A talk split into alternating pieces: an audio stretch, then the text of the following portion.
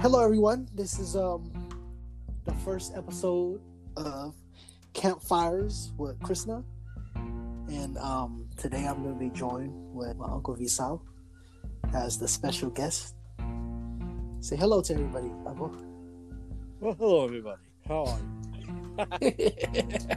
I'm sorry, couldn't missed that. so anyway, we're um in a quarantine right now. Oh yeah. First question, of course, getting out the way is how are you and Dan doing during these times? Uh, where do I begin?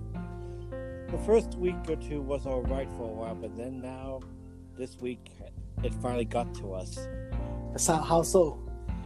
Well, with the malls closed and no, with the malls closed, restaurants closed, and we only do takeouts. Yeah. We've been gaining weight, and our cats are pestering us. And I mostly sleep in though when I get home from work. You guys, are you guys stocked up, or are you guys? Do you guys? Were you with the panic buyers? Or, we weren't really with the panic in a way because we kind of already got supplied up before this happened. you guys already been prepared for a, a pandemic or a, a zombie takeover, huh? Well, if it, if it, was, if it was like Resident Evil, we'd been boarded on Windows a long time ago. I'm kind of hoping it, it gets to become a Resident Evil situation now, since that game that game taught us a lot. That's true. Very. Speaking of games, and this is a good uh, segue to that. Um, pretty much, what was your first games that influenced you? Let's see. It starts with Mario and uh, Duck Hunt. But then gradually over time, it became from Super Mario, then Sonic the Hedgehog Nice. around the elementary school years. And what was your uh, first console, game console? Uh, let's see. It was Nintendo at first.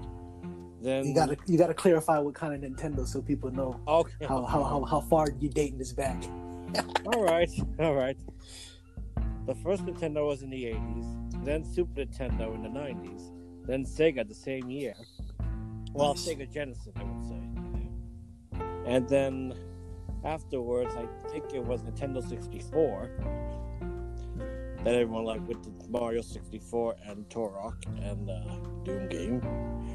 And let's see. And then there was PlayStation, though. Yeah. and Final Fantasy series picked up much better during it. What um what game influenced you the most? I would say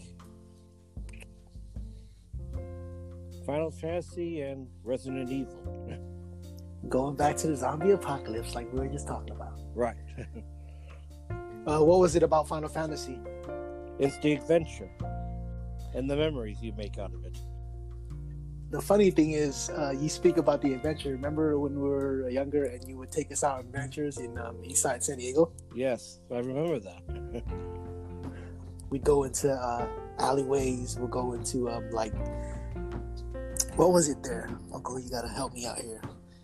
the sewers and the construction sites in some way, and some dirt hills or whatever. Also, um, the canyons. Canyons. yes, that's right. I guess you could say a lot of um, bad things were happening in the area, but we still had the courage, I guess, to still adventure and explore. Right. What made you uh, decide to do that back then? Was it because of the, the the Final Fantasy influence? Uh, I just didn't want to be stuck in the. Well, it was more, you know, some time for yourself though instead of being stuck in the house. I mean, video games are fine though, but once in a while you do need to have some time away from it. That's true, and it's just like you you played in the game, and now you kind of want to um, adapt it and make it part of your own life and make your own adventure out of your your life Right. in real life. hmm Touch bases on um, the adventures you had before you, you got to San Diego. All right. Let's see. I would say the one is the is the graveyard zone, Linda, the largest one in in Massachusetts. How were those adventures when you first went out and about? Well, it wasn't just me. I had two other friends though that hung out with me. Okay. They were both video game fanatics like I was. So. Okay. But we were both kind of into doing some other stuff, like checking out the the weird stuff and the activities. Did you uh, recall any moments where uh, it got risky for you guys? Well, let's see. I would say the woods though was risky because there is a there's a place in the woods known as Dungeon Rock. It's a cave that anyone can go in, but at a certain Okay. spot though you can't go further because of the river that leads to leads to, to the unknown. And was it like boarded off or something, or was there uh, signs saying you couldn't enter? Or... Well, it was dangerous because it was too slippery because the river was in there. And the reason it was called Dungeon Rock because years ago there was a there was a pirate that lived there, but an hmm. earthquake came in and he was buried alive. People try to look for his treasure though What city was this in again? in Lynn, Lynn, Massachusetts. The song goes with it though, called Lynn Lynn, City of Sin. Oh, okay, nice. Who sings that? No, it's a legend though because it's mostly the reason for that because Lynn was popular with drug addicts, gangsters, and all you can think of.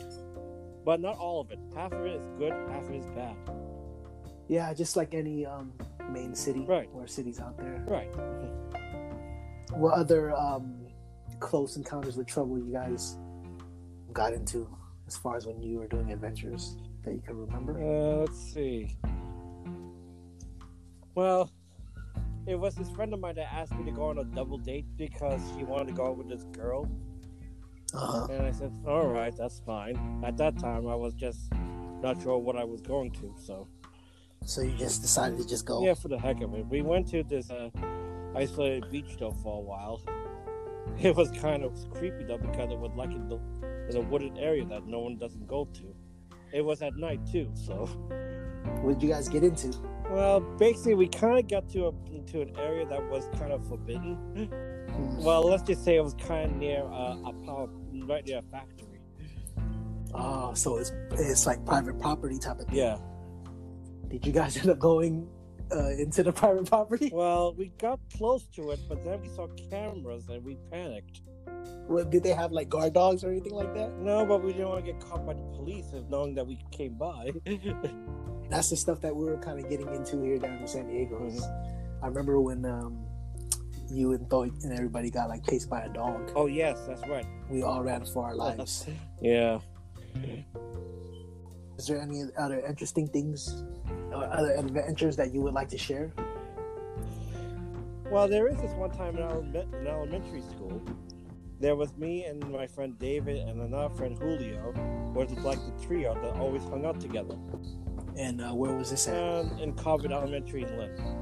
We do tend to go to interesting locations of, of though, like uh, like the back alley of the Lynn area, to the park as well. But during those times, there were, like I told you, Lynn, Lynn, City of Sin was a, was so like a drug and gangster related. So wherever you go, you'll find a group of people like gathering at some spots of it that you you have to try to avoid. That's also a part of the, the danger is um, not just the uh, the unknown areas, but the people that come along with that. Yeah, but you get used to it over time. Yeah. If you had one life advice or any advice uh, for people out there, what would be, what would it be? Take risk, live the adventure, make memories. And we'll end it with that. This was the first episode of uh, Campfires with Krishna. Um, glad you guys could join us. I'll be having more guests, and we'll probably me and Uncle V will probably be doing more episodes as well.